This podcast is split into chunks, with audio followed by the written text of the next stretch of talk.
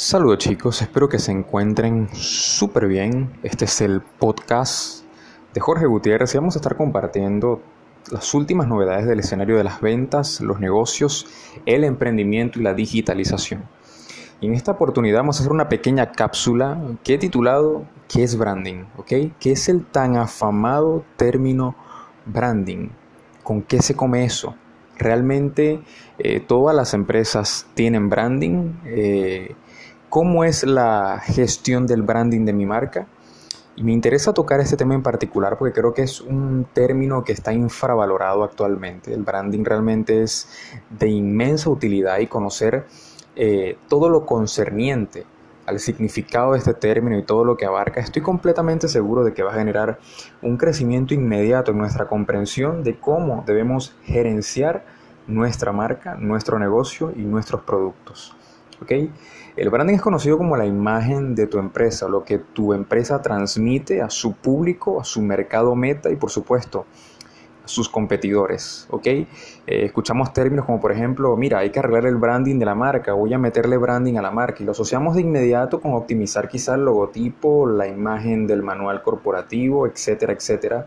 Eh, orientamos nuestra concepción de lo que es el branding a atender el término estético y gráfico de la, de la, empresa, del negocio, de la marca en general, pero realmente estamos... Eh, tenía una visión bastante corta acerca de lo que es en sí la definición y lo que abarca el concepto de branding. ¿okay? El branding va más allá del escenario gráfico. Ten eso como el primer punto. El branding abarca más allá del escenario gráfico. De ahí que existe el término branding líquido que simplemente se enfoca en atender eh, una de las facetas más valiosas del branding que es tu experiencia de servicio y de consumo. ¿okay? Así que cuando hablamos de branding no nos referimos al escenario gráfico. El branding es el espíritu de la marca.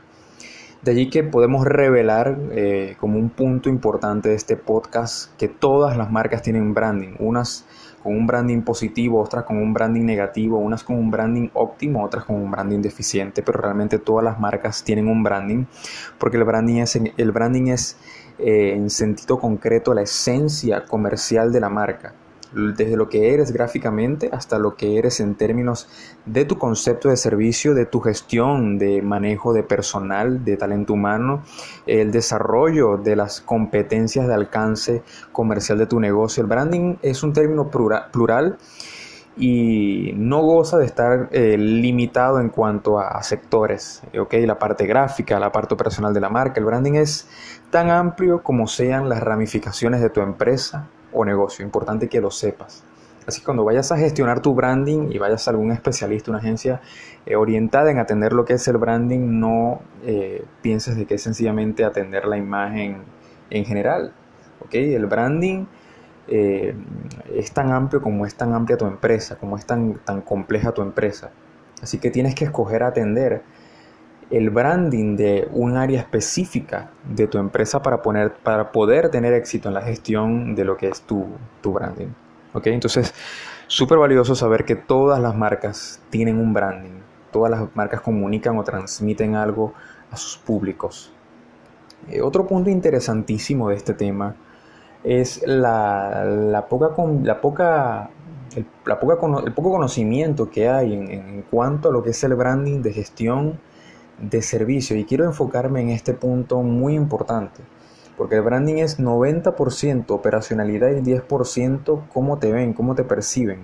¿okay? 10, 90% cómo funcionas, 10% cómo te vendes, 90% cómo te gestionas y 10% cómo transmites tu gestión al mercado meta, a tu público y por supuesto a tu competencia, quien también le comunicas algo directa o indirectamente. Si tú estás buscando atender el, atender el branding de tu empresa y te estás eh, enfocando simple y sencillamente en generar un escenario gráfico lo suficientemente atractivo como para aumentar tu facturación, te quiero decir que primero cheques qué puedes optimizar de tu funcionalidad y de tu operacionalización comercial porque ahí están las principales llaves de éxito de tu branding. Las principales llaves de éxito de tu branding están cómo te gestionas tanto para tus internos como para tu público.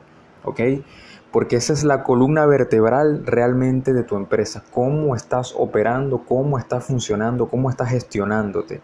más allá de cómo te transmites en términos gráficos. Y una vez que tú logres condensar una operacionalización óptima, una oferta de servicio al mercado relevante, tu branding va a empezar a tomar potencia. Y para ir cerrando, te quiero dar cinco llaves para tener un branding potente. Cinco llaves, entendiendo que el branding es el espíritu de tu marca.